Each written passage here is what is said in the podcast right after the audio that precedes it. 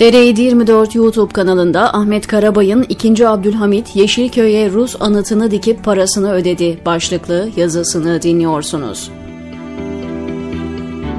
İstanbul kapılarına kadar gelen Ruslar 2. Abdülhamid'in Yıldız Sarayı'ndan bizzat yönettiği savaş sonucu Osmanlı'ya o güne kadarki en ağır şartlar taşıyan bir anlaşma imzalattı.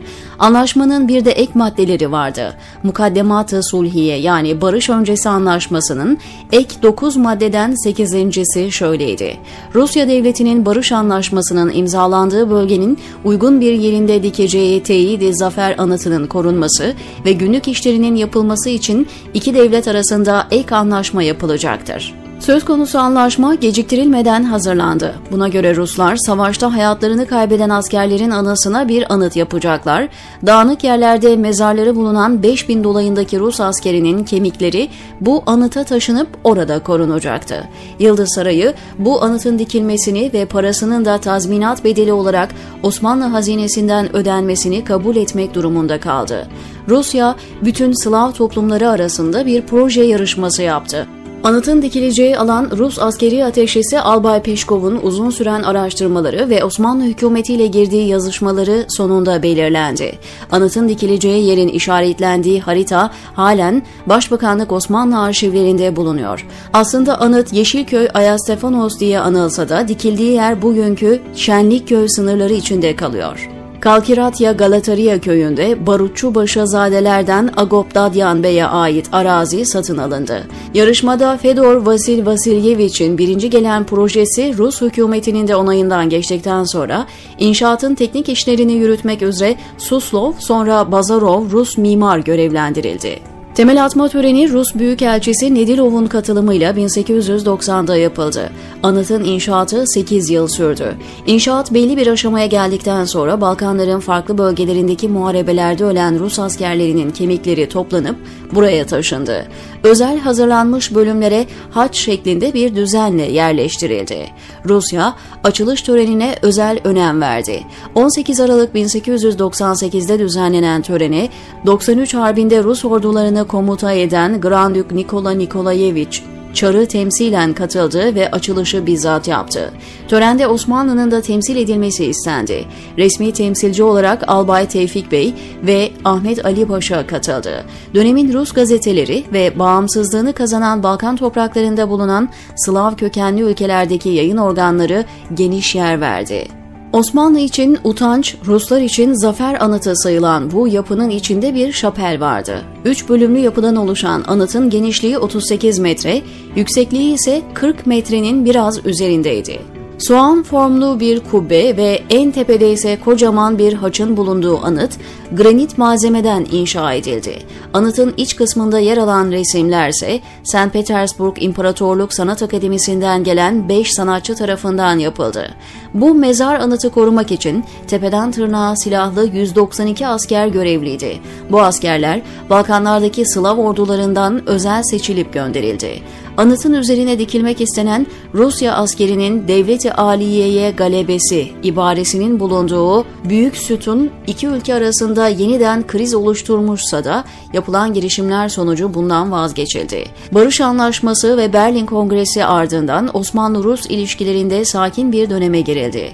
Osmanlı'nın iç işlerine sürekli müdahil olmasıyla hatırlanan Rus elçisi Nedilov'un 1882 ve 1896'da ülkesine gönderdiği yapılacak ani bir baskınla İstanbul Boğazı'nın ele geçirilebileceğine dair iki rapor, ilişkileri zaman zaman gerse de genel sakinlik devam etti. Osmanlı'nın dağılma sürecinde önemli bir dönüm noktası oluşturan bu Rus anıtı, görkemli yapısıyla Türk kamuoyunda giderek artan bir tepkiyle karşılaştı. Aka Gündüz'ün öncülük ettiği milliyetçi tepkiler her geçen gün giderek arttı. Öteki yayın organlarının da gündemi oldu. 11 Kasım 1914'te Rusya'nın Osmanlı'ya savaş ilan etmesiyle pek çok şey kısa zamanda değişti. Hemen ardından Fatih Camii'nde Şeyhülislam'ın İngiltere, Fransa ve Rusya'ya karşı cihat hutbesinden sonra galeyana gelen halk sokaklara taştı. İstanbul'un muhtelif yerlerinde bulunan İngiliz, Fransız ve Ruslara ait olduğu bilinen ev ve iş yerleri tahrip edilip yağmalandı. Başkomutan Vekili Enver Paşa toplumu savaşa hazırlamak için İttihat ve Terakki nezdinde bağrımıza dikilmiş mezar taşı olarak görülen yapının yıkılmasını organize etti. 14 Kasım günü Davutpaşa kışlasından binbaşı Hamit Fahri Bey komutasında çıkan bir tabur erken saatlerde bölgeye gitti.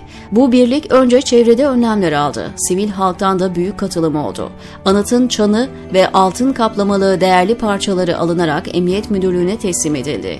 Ardından farklı bölgelerine patlayıcılar yerleştirilerek yıkım işlemine başlandı. Donanma Mecmuası'nın 1914 Aralık ayı sayısında baş aşağı olmuş anıt anlamına gelen Abide-i Sernigun başlıklı makalede şu ifadeye yer verildi. 93 Harbi Meşrumunun hatırat-ı melaneti şimdi her tarafa mağlup ve mahkur edilen Rus ordularının bir timsali perişanisi halinde hakkı mesellete serilmiş bulunuyor.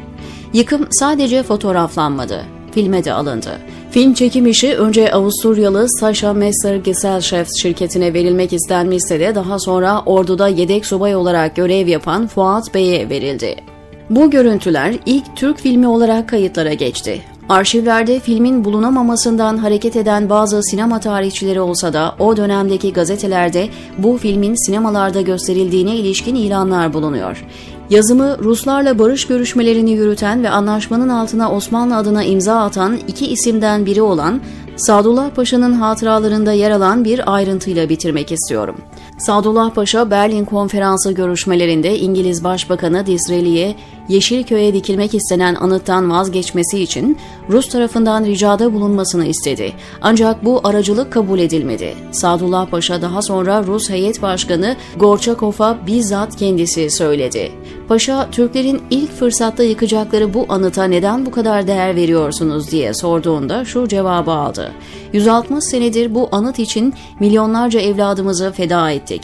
Dünyada Rusluk var oldukça Türkler bu anıtı yıkamayacaklardır. Yıkımdan 98 yıl sonra Rus Devlet Başkanı Vladimir Putin, Aralık 2012'de Türkiye'ye yaptığı ziyarette bu anıtın yeniden yapılmasını gündeme getirdi. Türkiye tarafı 1915'te Sibirya'daki Trotsky mezarlığında bulunan Türk şehitliğinin onarılması karşılığında bu anıtın dikilmesine onay verdi. Ancak inişli çıkışta seyreden iki ülke ilişkileri henüz bu anıtın yeniden yapılmasına ortam oluşturmadı, diyor Ahmet Karabay, TR724'deki köşesinde.